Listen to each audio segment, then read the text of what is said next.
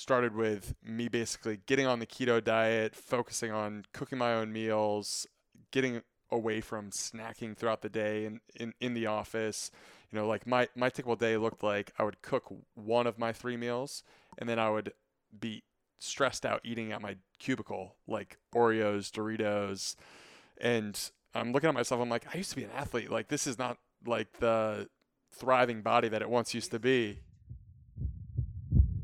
What's up? My name is CJ Finley, and this is the Thrive on Life podcast. I started a brand called Thrive on Life to help other mission based people, brands, and businesses thrive. Each week, we interview people on topics of business, health, relationships, mindset, and much more to help us thrive in all areas of life. If the messages in this podcast resonate with you, but you're still feeling a little bit stuck in actually implementing these ideas, I'd love to help you on a more personalized level or connect you with somebody that can. So please reach out. Also, if you've got a friend who you know could benefit from hearing this episode, please share the love with them. My goal is always to spread positive impact through the sharing of knowledge, and I would be honored if you could help me achieve this goal. Today's episode is with Harrison Gray and Brett Ender, the two co hosts of the Meat Mafia podcast. The Meat Mafia officially began in January of 2022 with one mission in mind share their wealth of practical experiences in transforming their own health through an active animal based lifestyle. Animal based living emphasizes the elimination of processed foods and the consumption of natural whole foods. As the name suggests, most of these foods come from animal sources, from beef to honey and everything in between. It is their belief that locally sourced animal based foods optimize personal and planetary health. This conversation was a bunch of fun because both Harrison and Brett bring a ton of energy to every topic we discuss. From conquering Ironman races to defeating autoimmune diseases, we cover a variety of topics that can help you improve your own life. So without further ado, please welcome to the show Harrison and Brett. What is up, Thrive fam? Super excited, as I always say. I'm just an exciting guy, right? I got the Meat Mafia in the house today Mr. Harry Gray and Brett Ender, and today's conversation is going to be a lot of fun. So I'm very much looking forward to it and having you tune in. How y'all doing today? Dude, oh, yeah. could not be better. Already saw you once today, so it's good to be back with you again. Two times in a day. you guys had great. a little squatch encounter? Yeah, we did. From what I hear. And we would have been at MSW Lounge if we had not run into each other. Cause yeah, we were there last Friday as well.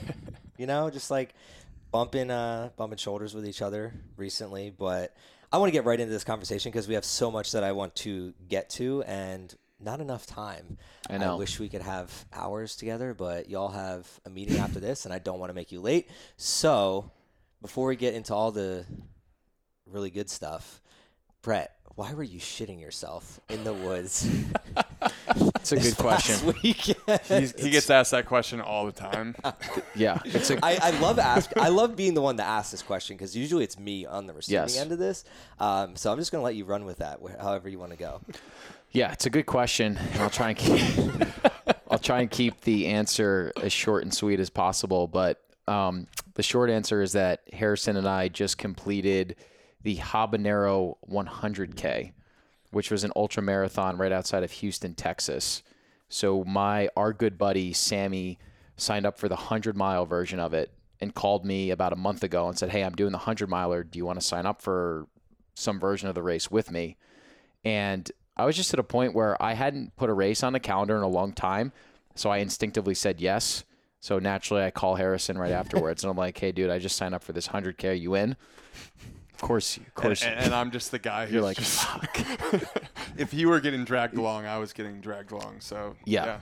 that's kind of how we do it. Is like if I sign up for something, he'll sign up for it, and vice versa. So I now owe him a couple races to make up. What have you done prior to this? So we both played baseball together in college, and so Harrison graduated a year before I did. And the interesting thing is, we both kind of separately fell down this endurance rabbit hole.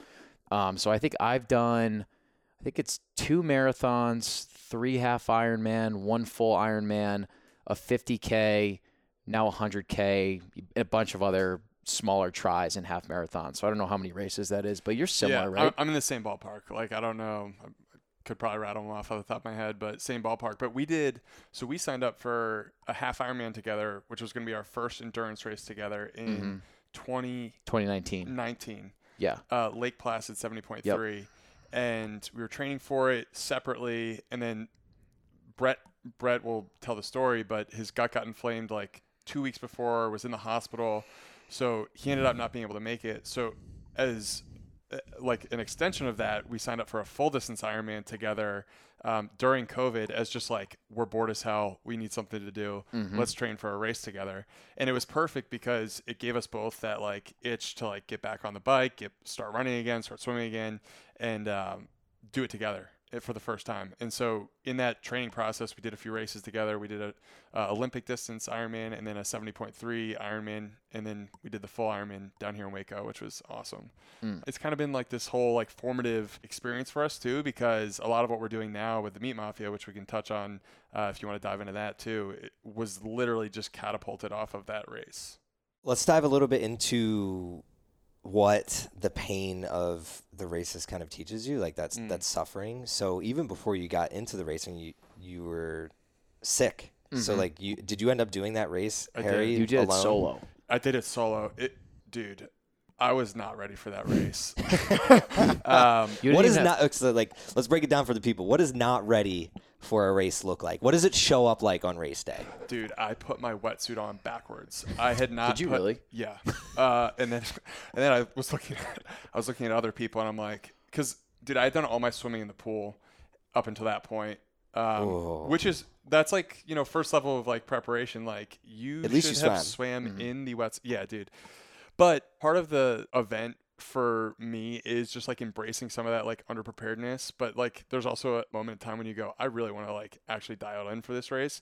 But that was a distance I'd never done before. So I was just like prep, didn't have a coach, was kind of winging it myself, ready physically, but it was so taxing. I mean, the course itself was super hilly on both the bike and the run, but Dude, you didn't even have clip-in pedals. I didn't have clip-in pedals. Yeah, You're I was. just doing what were you sneakers. eating like what was your like when you're unprepared GUs. what does this look like Yeah, I had so I had GUs. They have like uh, stations on the course for for nutrition, but I mean I had like Gatorade, GUs, all the like high carb stuff, which now we can talk about it too. Like kind of trying to avoid a lot of like the really sugary, unnatural products that you put in uh, your body during endurance races because a lot of them just mess up your gut. We've both had problems with it. That kind of hits on the why why were you shitting in the woods? Yeah. yeah so we're gonna tie this back so I you know, we need to tie it back. Yeah, yeah. you brett you suffer from ulcerative colitis Mhm. and uh, this is something that's near and dear to me with my stomach issues but also my uh, one of my best friends who was actually in town last week i don't know if you were in squatch harry when i brought him there but he also has ulcer- ulcerative colitis and Mhm. been talking to him about how we can improve his quality of life and understanding like what that disease takes from you. Mhm. Um, obviously, one of the things it took from you was being able to show up for that race. Um, so, just for people out there, how has that shown up in your life? Like when when were you diagnosed, and like how has it impacted your life? Because I think there's a lot of people out there that are suffering, but I think a lot of the suffering they allow to just consume them rather than it sounds Mhm. like what you're doing is going out and like punching back is what I would say. definitely punching back. And what's interesting too is we didn't realize this prior to you coming on our podcast. We have those two similarities where we're both from Jersey, and then we also have irritable bowel syndrome or you know inflammatory gut diseases. So it's interesting how we're kind of tied together there. Um, but I would say for me, I've always been a competitive athlete, and I think that that was probably part of the issue is that I justified everything that I was eating because I was training really hard. So I always was like aesthetically, I looked like I was in good shape. I was slim, I had muscle, I was a good athlete, and I was like, oh well, it's like you know, a calorie is a calorie. I can just use it as fuel. So in 2016, Harry and I both we both played baseball at Babson. That's how we met. We became really good friends. But in the summer of 2016, I was living at home in New Jersey and I was working an internship in New York City. So I would take the train two hours each way. So it was four four hour commute total. And I started noticing in the beginning of that summer, I started noticing blood when I was going to the bathroom. So for anyone that's listening to this, if you notice blood in your stool at all, do not wait. Go to a GI or a doctor immediately and get it checked out because it's not something to take lightly at all. So for me at the time, I started noticing some blood in my stool and I was like, oh, you know, I'm healthy. It's probably fine. It'll just pass through. And meanwhile, right, it's I look back now and I was eating like absolute shit, ton of fried food, was getting shit faced every Friday and Saturday. I wasn't sleeping enough. I was chronically just stressed out playing baseball and putting way too much pressure on myself. So like I look back and connect the dots. It's like it completely makes sense why I was sick. So I start noticing blood on my stool in June. And then by the end of the internship in August, I had gotten to the point where I was going to the bathroom 20 to 30 times a day, I would say. I had lost 30 pounds. My skin was chronically flared up. And then I got to a point where I was shitting blood 20, 30 times a day, and then I was throwing up blood. So, holy cow. Yeah. And I just, and I know this sounds so stupid, but I don't know. I don't know why. I just didn't, I didn't say anything to my parents. I don't know if I was embarrassed. I don't know if it was an ego thing, but it got to that point where the last day of my internship, I ended up calling my doctor, and my doctor's nurse picked up and was like, You need to check yourself into the emergency room immediately. So I got a car from New York City, checked into Princeton Hospital, got a colonoscopy, and I got diagnosed with ulcerative colitis. So, for anyone that doesn't know what UC is, it's an inflammatory bowel disease that affects your large intestine, your colon, and we don't know exactly what causes it. It could be stress, it could be diet, it could be genetics. I think I probably hit a little bit on all three of those. I know you do too. I know you have some genetic issues with your family and lineage, but it's an inflammatory bowel disease where you basically get ulcers on the inside of your intestines that results in blood coming through your stool. So you can't really process the food that you're eating. So you might be eating something, but you're just immediately shitting it out or throwing up. So um, you're not taking in any nutrients, which is why I lost 30 pounds that summer. So I'm in the hospital. I get the colonoscopy. I find out that I have UC. And what they tell you is that you're supposed to be on medication for the rest of your life because you can't actually cure UC. You can only put it into remission. So they put me on a biologic drug called Remicade, which is an immunosuppressant, and it's supposed to basically get your colon under control. It's supposed to clear out the inflammation. And then they also gave me prednisone and then a drug called Lialda. So I went back to school my senior year and thought that because I was on this medication, I could pretty much just continue the same shit that I was doing. So I was like still drinking, I still wasn't eating well, I was exercising, but it's it's crazy to think back just to how naive and stupid I was back then. So I graduated from school in 2017 and I just felt like I underachieved in terms of my potential. Like I didn't have a good college baseball career. I was a mediocre student. I got sick and I was, you know, I was just living at home with my parents for a few months after I graduated, just feeling like I was capable of more. And uh, for whatever reason, I just started feeling compelled to like put on a pair of running shoes and just start running long distance because I could never, I never was able to run before. I could maybe run like two miles max. And so I worked up to five miles and I worked up to eight miles. Then I was like, all right, fuck it. Why don't I do a half marathon? I signed up for a half marathon. And so I started going down the rabbit hole of like endurance athletics. And I noticed that my mentally, spiritually, physically, I improved a lot. But my stomach still wasn't quite there. And I got lucky because I eventually moved into New York City and my roommate was very into training and was cooking a lot of his meals. So he taught me how to make some of the basic dishes that he was cooking. So, you know, ground beef, chicken thighs, steaks. And I started noticing that when I was cooking my meals, my stomach started feeling better. And I'm like, okay, that was the first indication. I'm sure it was probably similar for you too, right? And then everything changed in 2019 when my stomach flared up when Harry and I were supposed to do that race in Lake Placid because at this point, I'm doing all these endurance races. I feel better. I look the best that I've ever looked, but I'm still having these issues going to the bathroom. My stomach is still flaring up. I'm still missing things. I'm still worried about going to the bathroom in public. Like the immunosuppressant got me to a point, but it didn't really change until I started consciously taking control of every single meal that I was putting into my body. So in 2019, I came across Dr. Shawn Baker on Joe Rogan's podcast. And for anyone that doesn't know Dr. Baker, he's the most well-known carnivore doctor. So he's an, I think he's a ortho, he's either an emergency or orthopedic surgeon by trade, and he is an advocate of a carnivore diet, which is eating all animal products. So beef, chicken, fish, eggs, maybe some cheese, maybe some dairy. Those are those are fringe products, but it's mostly the animal protein. And he started talking about how all of these people with these chronic autoimmune conditions were effectively healing their diseases by trying this diet. And so for me, I'm thinking to myself, okay, well, if I can eat a certain way and it could actually, I could be, I could maybe get off this medication or not shit myself, like, that would be a huge win, Except right? when you're running Yeah. 60 miles. Yeah, Right? yeah. He was he was putting the runny in running. No, literally, literally. But you, but you know it though. It's like, it's a, it's a weird feeling to be a, to be like a fully grown adult and worried that you're literally going to shit yourself in Oh, public dude. because your stomach is so inflamed. I cannot imagine how Yeah. bad that must feel. It's embarrassing. It's, being a, a full grown ass male, and I've written about this and spoken about it, but this is what it takes for me. If you're listening to this, when I wanted to travel or I wanted to do different things, like my immediate th- first thought is like, is there going to be a bathroom there? totally. How fucked up is that? That's terrible. yeah. It's Like, so bad. Yeah. Is there going to be a- a bathroom in the vicinity?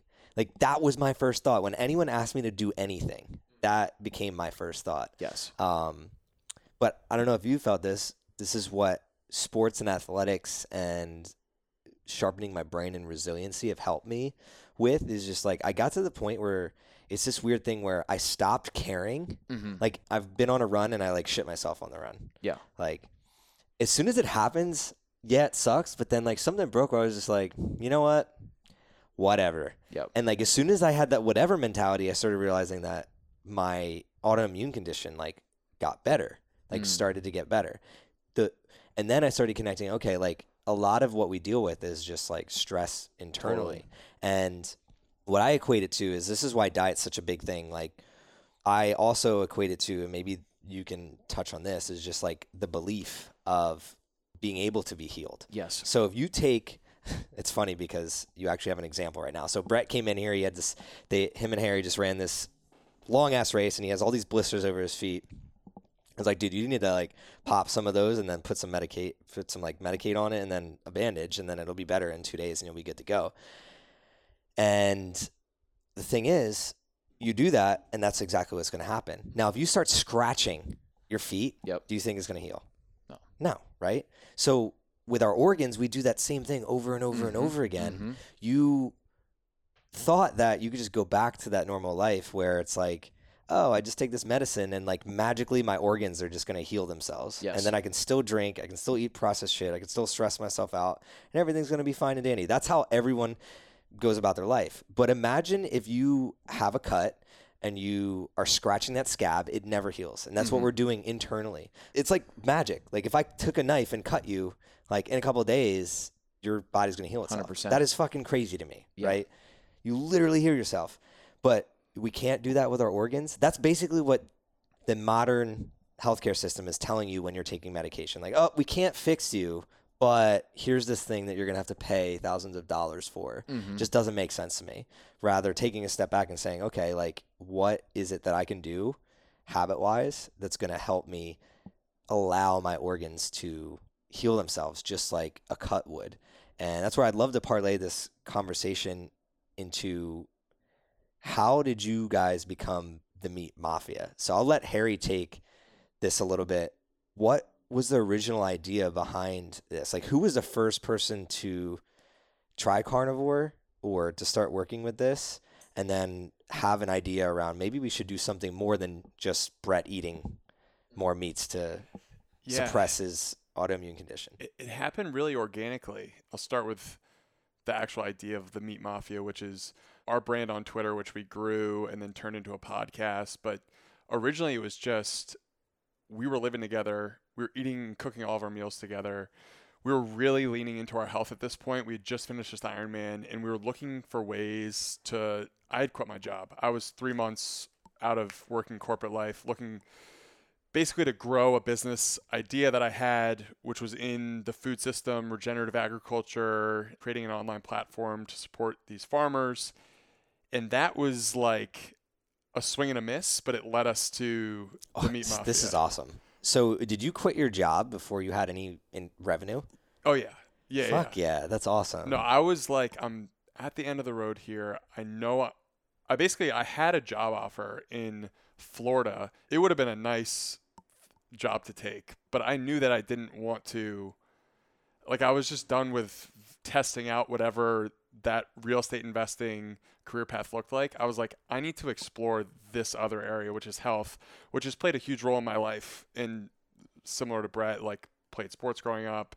Being healthy has always been a priority for me. I've run into my own problems throughout life in terms of like not prioritizing health, and then it's all come back during COVID and starting to eat a keto diet and carnivore was really kind of the basis of that. Like coming back to really focusing on my health started with me basically getting on the keto diet, focusing on cooking my own meals, getting away from snacking throughout the day and in, in the office.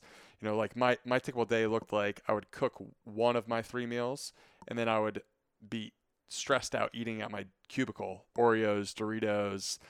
And I'm looking at myself, I'm like, I used to be an athlete. Like this is not like the thriving body that it once used we to be. literally turn athletes into caged animals, Bro, I and then we feed them like fucking mush. hay. Yeah. Like How much weight did you put on? When uh, you- so when I, you started I, I was like, you know, I was like this guy, right? Like I would realize that I was going in the wrong direction, then I would get aggressive, and at the peak, I was like 250, which right now I'm like, I'm 220 comfortably. So for me to be like 250, like I can hide it. I'm a bigger guy, but I felt terrible. Like I was like, this is just not. 250 is big. It's big. Yeah, it's big. And so for me, the light bulb went off that I need to start making some changes. So even before COVID hit and we were in lockdown, I was starting to make these changes. But once the lockdown hit, I was all on it. Like people were struggling, I was thriving. I was literally like, okay, no gym, I'm gonna walk a bunch. Was walking like twenty thousand steps a day. Cooked all my meals, kept everything really basic. I had a Peloton, which was great. I would wake up, do like a 15, 20 minute ride, let that kind of be like the start to my day, and really got in a good rhythm. But that all progressed towards me going from keto to carnivore, and then our whole Ironman experience matched up basically perfectly with what Brett was doing, which was healing himself. What's up, guys? I'd like to take a second to thank you for tuning into this episode with the Meat Mafia. I hope you are loving this conversation so far. But before we get back into it, I have an opportunity I want to tell you about. As we all know, life is hard. It can beat you down, have you feeling low, and make it seem like you are alone. I'm here to remind you though that the most worthwhile journeys, they are not meant to be taken alone. And right now you have the ability to take action and join others, including myself, on the mission to make every heartbeat count. Head over to cjfinley.com and sign up for my daily newsletter, where I will be giving you information, impactful stories, tips and tricks, and access to a community who are focused on making an impact above and beyond themselves. You'll also have the perk of exclusive giveaways, potential shoutouts, and possibly even some collaborations. The least that will happen is you will walk away into every day with an extra pep in your step. My promise is that I will always do my best to help you thrive on life. And this newsletter is one of the best ways for me to help you do so. So if you're looking to get to the next level of your life, connect with like minded individuals, and have a daily dose of info that will help you thrive, sign up for my newsletter at cjfinley.com. Now let's get back to the conversation with the Meat Mafia. So we just kind of landed in Austin, both really focused on our health, both having this huge challenge of finishing this Ironman together. And I was like, okay, how can we turn this into something that both of us can like just continue to lean into? And so I started writing online, just kind of a side thing as I was trying to figure out how to get into regenerative agriculture and into the nutrition space. And so I was writing online for this guy who already had a blog established and he w- wanted me to create like an anonymous name came up with this name clemenza which is a godfather character and um, that that's the genesis of us starting writing online and creating content online around nutrition which was like hey just a shot in the dark start writing for this guy and then brett and i started talking i'm like yo you should share your story about colitis like people will get value from that. And um, once i remember he was like yo can you check this out? I wrote it and i was like holy shit he actually wrote it. And i remember reading through it i'm like dude this is going to crush. You need to post this. And i was trying to like you know i remember like reading you and being like i wonder if he's gonna like actually post this. Like the, it's a big deal right? Like putting yourself out there in that way it was an incredibly vulnerable piece and he did it and it was like from that point on It's started putting stuff crazy how much stories like that can have an impact. Like I just I just did one year I'm I'm over one year now of no alcohol. Mm-hmm. And to me, like anybody that knows me, if I say I'm gonna do something, I'm gonna do it. So like the one year to me didn't mean anything because like day one of one year, I'm like, yeah, I'm doing, I'm gonna go longer than a year. Mhm. So it's just like to me in my head, I'm just like, I already made it. Yep. Like it's not that big a deal. But Right. I posted it online uh, on LinkedIn and it went viral. And I was like, hmm, maybe like the things that we think don't matter as much to us. Like obviously your your colitis story matters in the, in the terms of like it changed your life forever. But like Mhm. there's people out there that we don't even know that will connect with it, and that's why I I love your story of like getting on Twitter because it's free. People will always find a way to limit themselves, like, oh, I can't do this or I can't do that.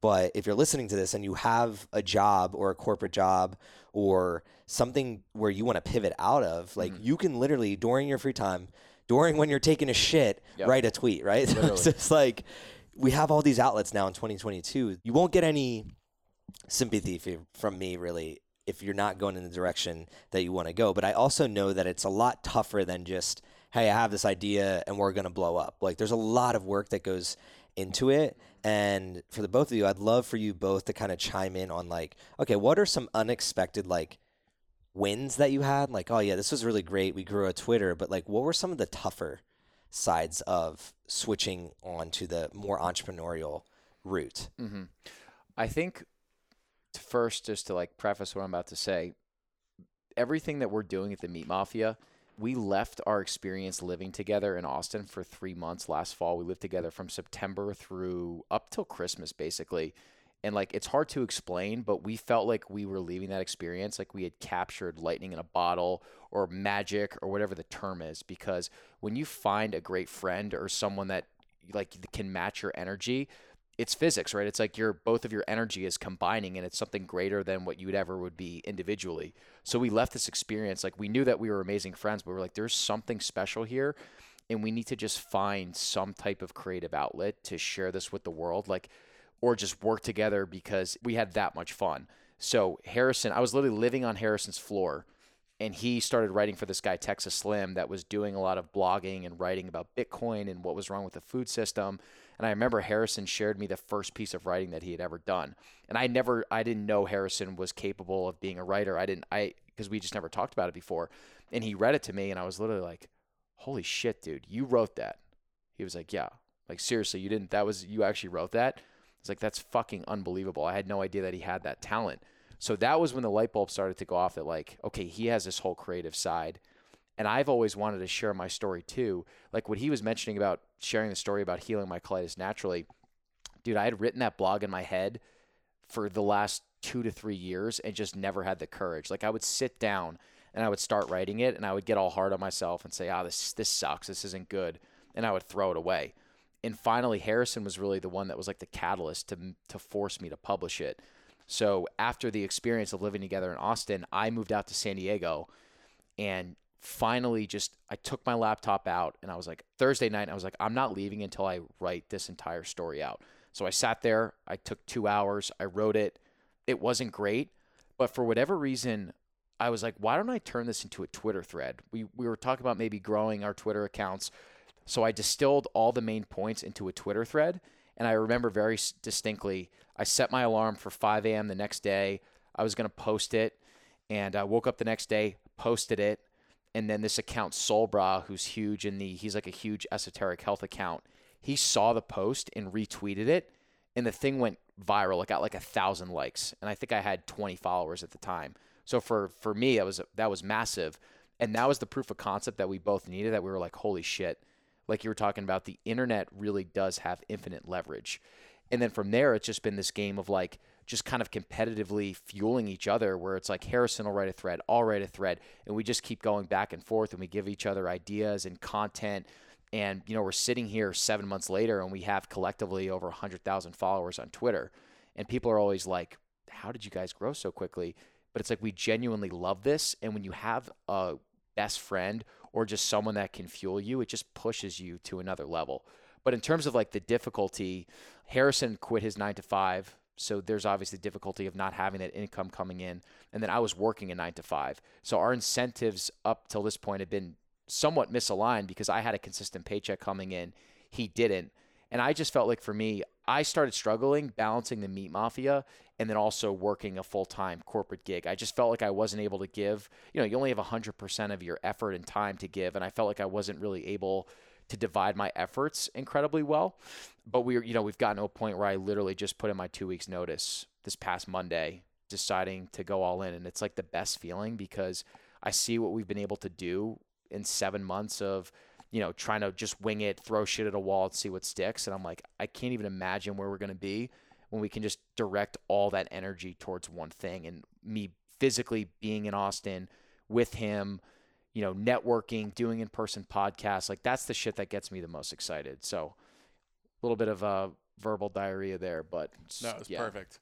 Yeah, dude, the creative process is so interesting because I think a lot of people sell themselves so short when it comes to actually putting themselves out there. Like I was blown away by the feedback even from stuff that I put out that I was like this is relatively uh, it feels unimpressive and then you get feedback which is something I actually like it was part of the reason why I quit my job. I felt like the feedback I was getting wasn't honest. Like I would like not I felt like I wasn't doing a good enough job and it would be like doing great, man, keep it up. And so Keep doing when what I you're doing. so when I realized that like the internet was this this meritocracy where if you put something out and it sucks, you'll be able to actually get a nice read on that, and if it's Mhm, great, mhm. you'll know. And so for me, that was exactly what I knew. That's what motivates. I think we know what motivates each other, which is another key to like why I think we grew really well, is because like once we knew that we could put stuff out there, get feedback, and measure it, it was like, okay, we can actually like gamify this and really make it fun. And we love what we were writing about too. So I think uh, really like the creative process, I think we've both really figured out that we're more creative than we are anything else uh, through the whole thing too, which is shocking considering what we were doing before. Totally. That's actually a good point that we could that we could dig into. Right. I think the three of us have that similarity, and probably a lot of people that are listening to this podcast. Well, what it makes me think about is innately, if you're a human being, you're creative. And when we're kids, this this is the problem with the education system. Eighty percent of your time as a kid, what are you doing? You're just doing, Creating, following- drawing, It's all playing, creativity. And then for some reason, it flips to only twenty percent of the time. Like as you age, like in high school, I'd say maybe twenty percent of your time. Like because I I do remember in high school, I still was doing like I had uh, cooking class and I had what is it uh, clay and like. 20% of the time, I would say one out of every four, one out of every five classes was creative. Then you go to college and it's, they almost strip all the creativity away from you.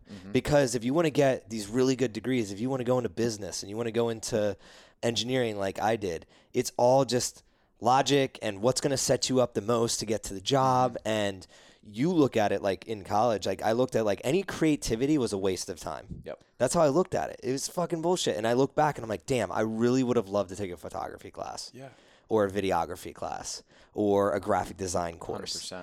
right? But I, for some reason, you look down on those people. So one of the questions that I have is, you're talking about unlocking creativity. I think we all have it. It's all inside us. But especially as men, Mm. there's not any outlets. If you're getting a, a standard nine to five job, there's not many outlets to seek, and no one else is really opening their doors So, like this is an avenue that has limitless capabilities. Mhm. So, from what you've built on Twitter, what is some advice you have for some people out there that would love to get started? You mentioned writing a thread. What are mm-hmm. some of the tactics that somebody could utilize to spur that creativity? Because I think the other thing, before you answer this, is a lot of people want the same result that you have, but they want it on day one. Yep. And if they don't get it on day one, they give up right away. Yep. And we're teaching, we have this problem in society where we're taking that creativity away, but we're also like, most artists hundreds of years ago, they didn't become famous until they were dead because there was no internet. There was no internet to show your art. So now that we have people that do understand or have a great st- understand how to gamify it or understand that there are some ways to kind of rig the system a little bit Mhm. and I don't mean in a negative way Yeah. rig the system like you had somebody repost Yes. right so it's just like that's out of your control Totally. but you still had to write the piece yes. to do that Yes. Now, if that didn't happen on day one, I take you guys as the guys that would still keep going, obviously, if you're running Mhm. Ironmans and doing all this stuff. But the average person struggles with, oh, this, I thought this was great. And this didn't go out there. So, two part question What's the inspiration, motivation, tactics that you have to get somebody to be more creative and maybe put some tweets out there? And then on the other half of it, how do they not get addicted to the result? Mm. I think a lot about we've talked about this too, kind of like leaning into your uniqueness and your weirdness almost. It's like when you look at what we've done so far, it's like the meat mafia. Okay, these guys are in their 20s and they're like tweeting about steak and farming and they're from the city. Like it's kind of a bizarre thing, right? so it's like that's kind of like a unique it's like our that's kind of like our unique talent stack where it's like Hey, New Jersey is the Garden State. it is. Sorry, I had to cut you off there. Yeah. but that's kind of our that's our unique talent stack is like we know how to write, we know how to speak, we're interested in the regen ag stuff, we're interested in the nutritional space. We're not the best at any of those things, but we've combined a pretty unique stack and we've tapped into the into the leverage of the internet. So I would I, I would just say like cuz cuz I've tried to you know write threads in the past or post on Instagram or say oh I'm going to create more content but I don't think I ever I think I was trying to replicate other people where this was the this has probably been the first moment of my life where I've truly leaned in on the things that I'm passionate about and unique and just put that out there in my authentic way. So I think that that's huge and then I think just in terms of like general facilitation of creativity it's like what are the things that you can be doing to get yourself in that great state? The three of us are similarly wired where just getting some type of good exercise in whether it's weight training, whether it's running at a zone two pace where your heart rate doesn't get too high, it stays at a good heart rate where you can still think. Also, like a long walk as well, a sauna, a cold plunge. Like, those are just things when I get out of those experiences, I feel like I'm the most creative, I'm the most positive. The ideas are buzzing to the point where I need a phone or pen and paper in hand because I just have so many ideas that I want to get out. I'm so optimistic about the future. And then another thing, too, I think that Harrison was the one that um, you got me into turning pro, but everyone that's interested in a creative pursuit should read this book called The War of Art by Steven Pressfield. Unbelievable author. And he writes this, it's 150 pages. You could read it in an hour. And he basically talks about this concept of resistance, which is something that every single creative person experiences, whether it's you want to create music, you want to create a viral social media account, you want to write a book, whatever, you're going to encounter this resistance, just this this obstruction to get from point A to point B to accomplish your goal. And what he recommends is battling that head on. And for us, it's like every single day we take 30 minutes to an hour and we just sit at our computer screen and we just write. And we don't care what it is, we don't care how shitty it is, how good it is, but we make that intentional effort. And what Pressfield talks about is that he calls it the muse or God will reward you for those efforts. So you might sit there the first time and take an hour and write a terrible thread that doesn't do anything. But if you continue to do that day in and day out, your writing is going to compound and then you are going to get that viral thread that gets 20,000 likes or whatever the equivalency is.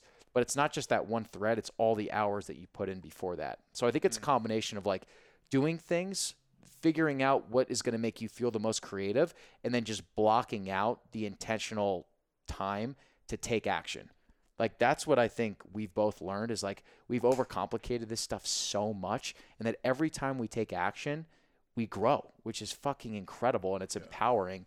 And we've I've I've just spent so many years locked up in my own head overthinking shit. And if I had known that taking action was 90% of the battle, I can't even imagine where we would be now. Yeah, but it's it's also just firewood that you've stacked up, and now you're just like, oh my gosh, I have this talent. I know what I can do with it, um, and and you just have all the opportunity in the world to go after it now. But one of the things I think about when I'm thinking about putting something out there creatively, and just as Brett was talking, it's like I was writing, and I know you do the same thing in a journal to myself for months and months and months before I put anything out there, and it wasn't anything groundbreaking or creative, but it was really just figuring out how to express myself to myself in a way that was me actually relating uh, like okay like how am i feeling? Like what am i trying to put out there? What thoughts do i have today that might like actually be unique to somebody or like somebody else might find value in it and i think that people get caught up with the idea of actually posting it and putting it out there just create for yourself first get comfortable with your own expression your own uniqueness as brett said and then freaking post it. Who I mean, or you don't even need to post it. But creativity can just be cooking meals for yourself. Totally. Creativity can be eh, like I started editing videos. I have never edited a, vid- a video in my life, and I started editing editing videos for one of our buddies who has an Instagram. And I remember going back and showing Brett and him. I stayed up all night like editing this thing. I was like so pumped. I'm like, I'll figure this out. Fuck and yeah. I, I edit it and I show them. They're like, where did this come from, dude? And I was like, I don't know. I just loved it. I loved sitting down and doing the process. So like, you don't need to be the face or you don't need to be doing it for other people's recognition. Just do it for yourself first. Mm. I love that statement because if we go back to what I was saying about being a kid, like when you're a kid, you're not thinking of ulterior motives. No. Yeah. That's what crushes more creativity than anything else. It's just like I'm doing this for an ulterior motive. But again, going back to the education system, and this is why I love platforms like Twitter and TikTok and everything. That's like it's almost breaking the education system that needs to be broken. We go to different classes and grades for this ulterior motive of like I'm gonna get the degree and then I'm gonna get the job and then I'm gonna have the wealth and then I'm gonna have the family and the picket fence. And a lot of us are waking up to one, I don't want that. Mm. Two, why did I want that in the first place? Mm-hmm. Three, when did I start wanting all of that? Yeah. And then when you kind of like trace back, when did you start wanting all that? It's for me, it was really towards the end of high school looking for scholarships. Before that, I, I think back, and maybe you guys can attest to this as well. I was creating like dumb videos in high school with my buddies, and we Mhm. were like create like so we were like acting, recording, like so I was producing these things, but then like junior year life gets serious. It's like you got to go to college next, and then once you get into college, it's like sports, girls, party, Mm-hmm. grades. There's no room for anything else. There's Yes. no room for that creative process. And I think what you really just said there is time blocking space for creativity. Mm-hmm. I think I'm bullish if we even say 1% of people do that. It's definitely less than that. Like, so many think of 99% of the population is not doing that. I think that's even like, I think it could be like 99.5% of the population Dude, doesn't totally. put on their calendar time for creativity. I Mhm. just think about myself in my early 20s, uh, you know, working a corporate job. Like the only thing I was work- worried about was my job and just like making money and my relationships. And it- it wasn't even a thought to go out and like try to start something on the side or, or even something for myself to just like scratch that itch of being creative. Where what has been like unexpected? What is some of the unexpected? So I always people won that Brett just quit your job. So congrats. Mm-hmm. Thank you. And then Harry, obviously you've you've already done that, so you've been on this wheel for a while. What are some of the unexpected things that have happened that you're just like, damn, like that was really fucking cool. So to give you an example from like my past, when I quit my job, I joined a startup hub and I just started networking with people. And then one thing leads to another, and then I'm I'm helping uh, multiple businesses, and then I'm like, wow, a lot of these people need help with photography and videography, and the next thing I know, I'm like flying drones Mm-hmm. and then I'm getting paid to fly drones and I'm getting paid to do photos and I'm getting paid to do videography. And then before you know it, I'm also getting paid to be the model in a New Balance running photo shoot. There's a lot that goes in between all those things, but none of that would have happened if I didn't just start booking that time to allow myself to network and be more creative and pick up the camera. So, what have been some of the cool things that were unexpected for you that you look back on like, damn, this is pretty cool that I got to do that? Because I think a lot of people right now, you guys have goals where you want to hit. Mm-hmm. But I always like thinking back, like, damn, this shit was so cool. And this is why I'm invested in the process because of all these cool things that I got to be able to do. And I think a lot of people out there, they struggle because, again, they're tied to the carrot at the end. We're taught to be like that. but we don't even see the cool things that are going to happen if we just take a little bit of risk, if we just be a little Totally. bit more creative. I think the more you put yourself out there, the more the more people resonate with your message or like what you're interested in, and the more people you come into contact with, and then you start to realize that people genuinely, if you're out there trying to do something on your own, they want to help you. Like they're they're interested in helping you figure out the problems that you want to help solve for other people. Mhm. And I just think about us starting the podcast as like I don't even really remember the conversation where we were like, let's start a podcast. I do. Do you? You were the one that convinced us to do it Really? because we were first. We were writing threads on Twitter. We were doing really well. Oh, the threads were crushing it. And Harry, Harry was like, "Dude, I think we should start a podcast." And I was like, "Really?" It's like I, I had done one in the past with one of my buddies. It didn't go particularly well, but you were the one that was like, "No, dude, I think that it's just going to give us the ability to connect with really cool people. It's going to let us work on our public speaking, work on networking." And I was like, "All right, fuck it, let's try it." So to think about that, Yeah. to like because the thing with us is like we've been we've put in 10,000 hours of nutritional just knowledge like we're fans of a lot of these big influencers and diet experts like I was talking about Dr. Shawn Baker, Robb Wolf, there's so many people it's like we've been consuming their content for years so something that's really cool is to go from being fans of these people to like holy shit like Shawn Baker came on our podcast I went on his podcast Robb Wolf came on our podcast. Like we were at KetoCon a month ago, and Dr. Baker came up to us and wanted to talk to us for an hour and shoot the shit with us for an hour. Where it's like, I've listened to this guy speak for hundreds of hours, and have like not idolized him, but like he, you know, he's the reason why my stomach is healthy. Like he was really the catalyst. So to go from that to like now we're actually colleagues with this people is crazy. So there's been part of it is like reworking your identity to be like I do belong in the same field with these people. Like we're just as good as anyone else and you have to kind of like pull out these like self-imposed limitations and let yourself play in the big leagues too. identity is such uh, an interesting word, and it's something that's been coming up in previous podcasts and then just in conversations I'm having off the show because we get so wrapped up in what our job identity is. And then when we don't leave the job, it's like we have this hierarchy within our friends and our family of what our identity is. And then we have the identity that we think of ourselves as.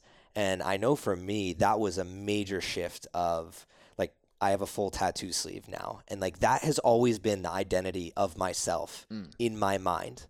Yet I would go to this corporate job and I felt like I had to like tighten up Mhm. my personal identity. And I didn't like that. Totally. And that's a feeling that I think money will never be able to buy. And No. that's why I love creativity and the creative journey and entrepreneurial journey is because you get to unlock your your truest identity. And I think again, going back, kids we mold them to have a different identity than when they come out. Like they have an identity Yeah. and they know their identity better than anybody else. They're just naturally being themselves. And something that I really liked what you said there, which both of you have been talking about this this whole conversation, where the pursuit of the process, meaning starting a podcast to become a better public speaker. Mhm. So like when you're setting your metrics, like when I started my podcast and I went, okay, 0 to 50, I'm just trying to get better at conversation. Yes. And then 50 to 100, I want to build a team around this to outsource some of the things I'm doing. Then mm-hmm. 100 to 150, I want to start creating. A, I created a social media. I created the IG account and pumped more on social media. Then 150 to 200 is like, okay, how can I monetize a little bit? Then 200 on, it's really going to be about how do I maximize the process internally. So like one of my goals is I'm going to come up with some products, t-shirts, mugs, whatever, and then whoever comes on my show, I'm going to gift them whatever I feel like that thing is that really represents that feeling. So like maybe it's a, a meat mafia by Thrive mug that you guys drink coffee out of, whatever, right? Um, so really tightening up the nuts and the bolts. And where I'm going with this is in one month, I have a couple speaking engagements and it's going to be in, in front of a couple hundred people. And the 18 year old, 14 year old, 10 year old me is would be freaking out because Mhm. be like, man, you're you're speaking in front of that many people. That's freaking crazy, Yes. right? But nowadays, it doesn't even make me nervous. It makes me excited, and I know it's because like I have this podcast right where I talk every single week, And last month we did like it's nothing crazy, but I think 2,200 downloads. So say 10% people, 10% of those downloads actually listen. So you have 200 people that have listened to that one ep- to your episodes um, in that month. So then I just start thinking, okay, like, I mean, I'm already talking to 200 people.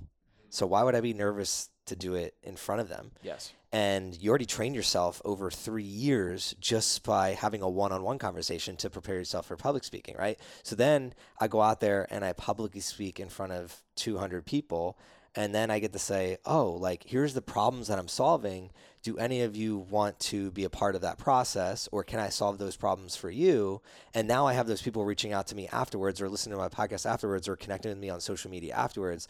And the reason that i'm saying any of this right now is if you're like Brett and Harry and you're trying to create something, having the metric be, I just want to get a become a better writer or I want to become a better public speaker. Gaining skills that will be timeless. Robots are never going to be able to take mm-hmm. our, away our creativity. That's the one thing they'll never be able to take take away.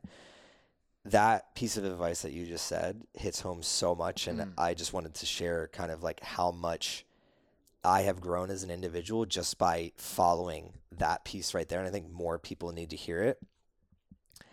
But with that being said, we like to fucking win Yep. and we're competitive. Mm-hmm. I know I want to grow my podcast for reasons beyond.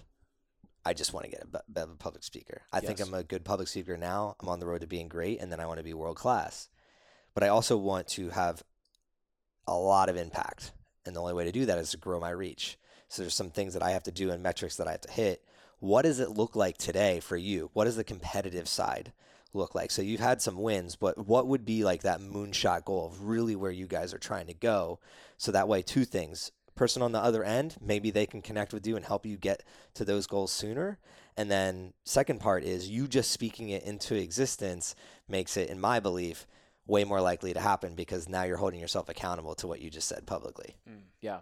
I think the biggest macro level goal that we talk a lot about is we genuinely believe that we can fix the food system and make people healthier. That is the thing that we think about every single day when we write a thread, when we publish a piece of content, when we record, it's all about making people healthier. 88% of people are metabolically unhealthy.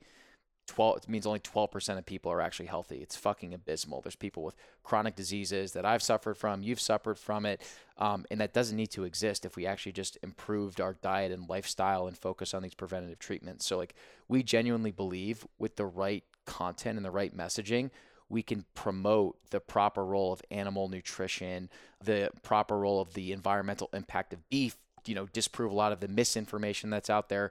So that's what we think a lot about. And then when we think more so in terms of metrics, like we we believe that like on Instagram and Twitter, we should be able to hit over a million followers. Like that's just a metric that we think about.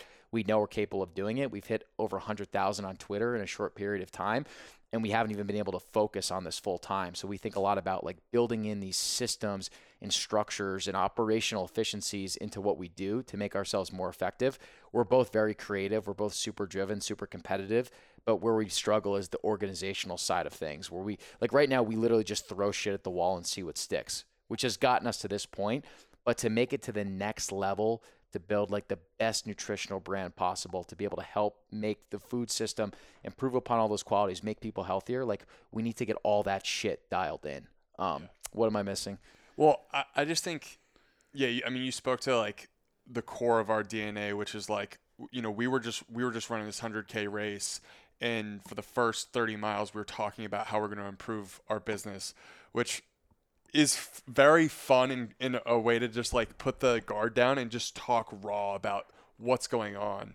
And I think he hit on the point that's like if we want to be JV, we keep doing what we're doing. If we want to be at the next level, there's like this extra focus that we need to get to that really will take us there. Um, and it's just focusing on the basics, like literally setting up processes that flow into better efficiencies, like things that are just a little bit more streamlined. Like right now, it's the two of us, and we have a little bit of help from someone externally, a college student who's helping us with some editing. So we need to max out on efficiency. We can't like we believe that from A to B, Brett and I know that like when we put our head down, the work's getting done. It's gonna be good.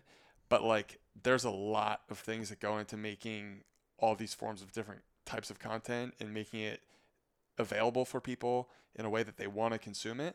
And so for us to get to that next level, it's just dialing yeah. that stuff in.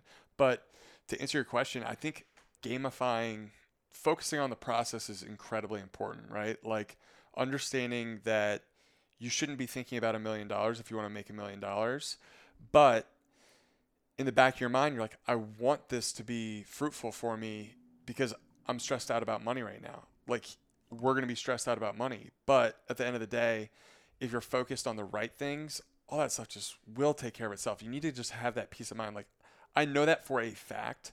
If things just continue to go the way they're going and that we focus on the process and we just deliberately, intentionally work on getting better at improving the processes, the outcomes will take care of themselves. That's been literally that's a basic fundamental truth of anyone who's ever played mm. any sports.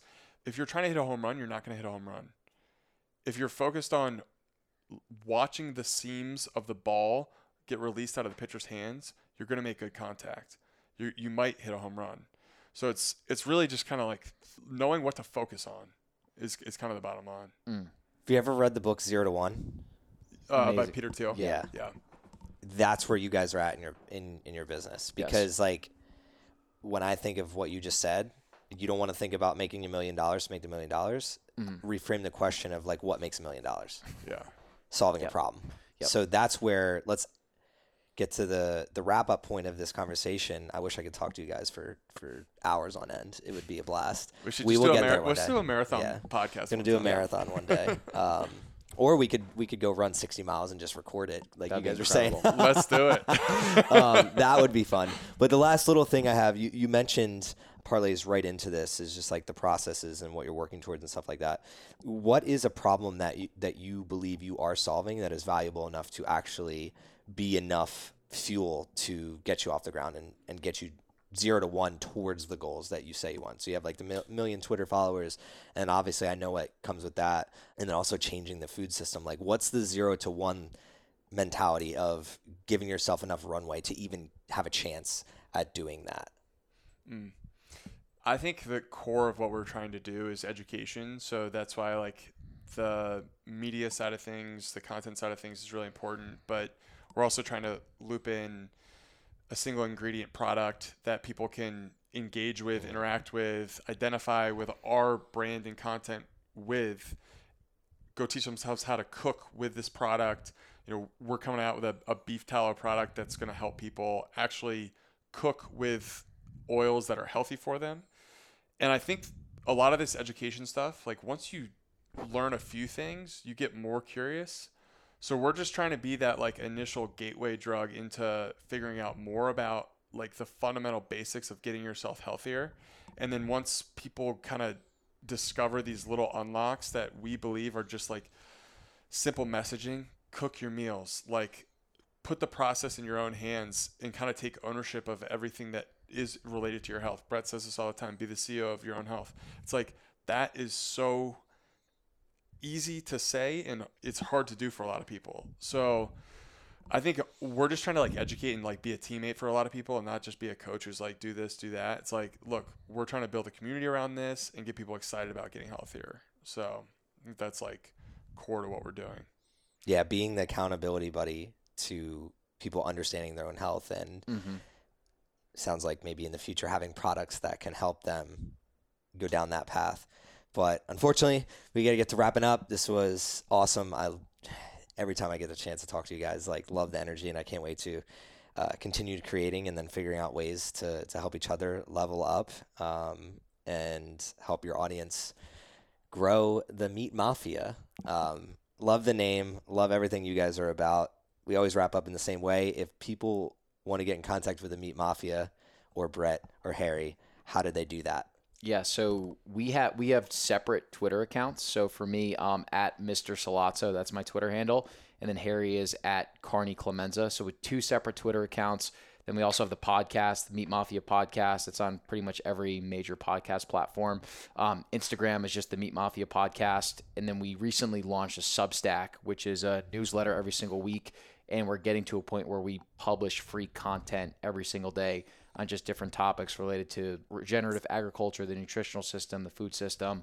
So I'd say between those four or five ways, that's a good way to get in touch with us. But we're just trying to keep cranking, put out more content, keep the positivity flowing, and uh, we'd love to just connect with as many people as possible. Heck yeah.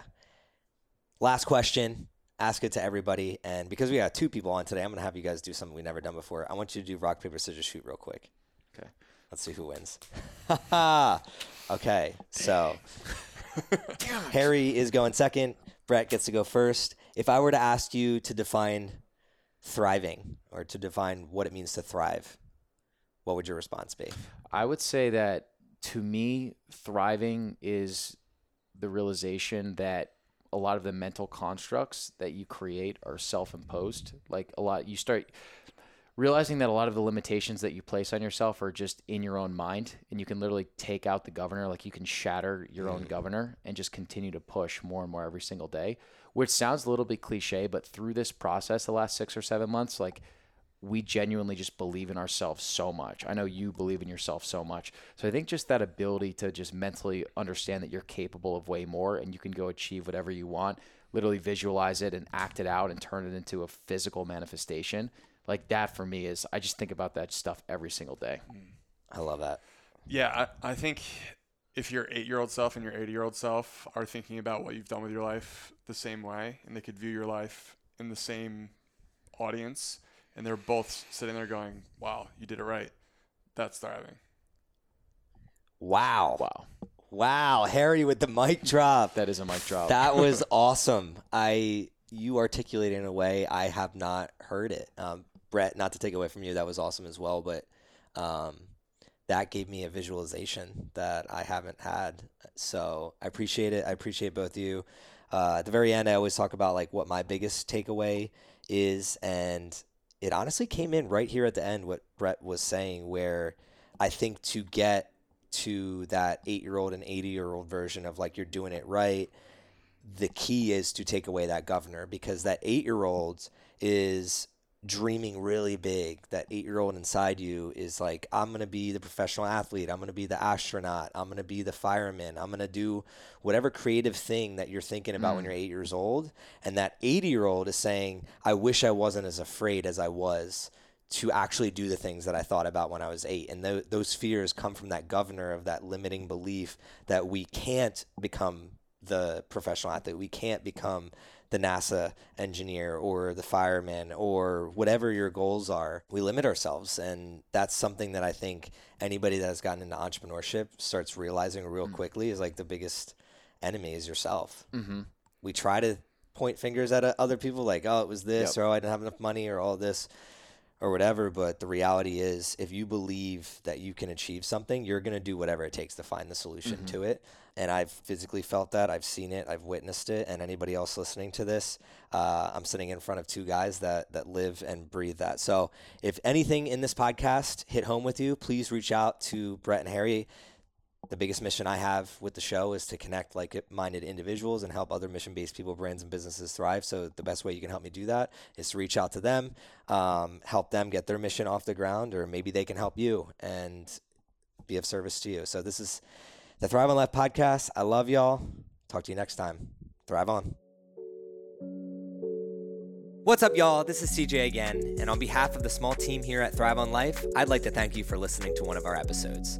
Our mission in life is to help people like you fuel your passion and make every heartbeat count. And we realize the best way to do this is together as a team. So we'd love for you to join in on this mission and connect with like minded individuals within our Thrive on Life community. To do so, please head to thriveonlife.com and connect with us there. We'd love to chat with you. Before I sign off, I'd like you to always remember one thing. When we strive together, we thrive together. So please do your part in helping others thrive on life.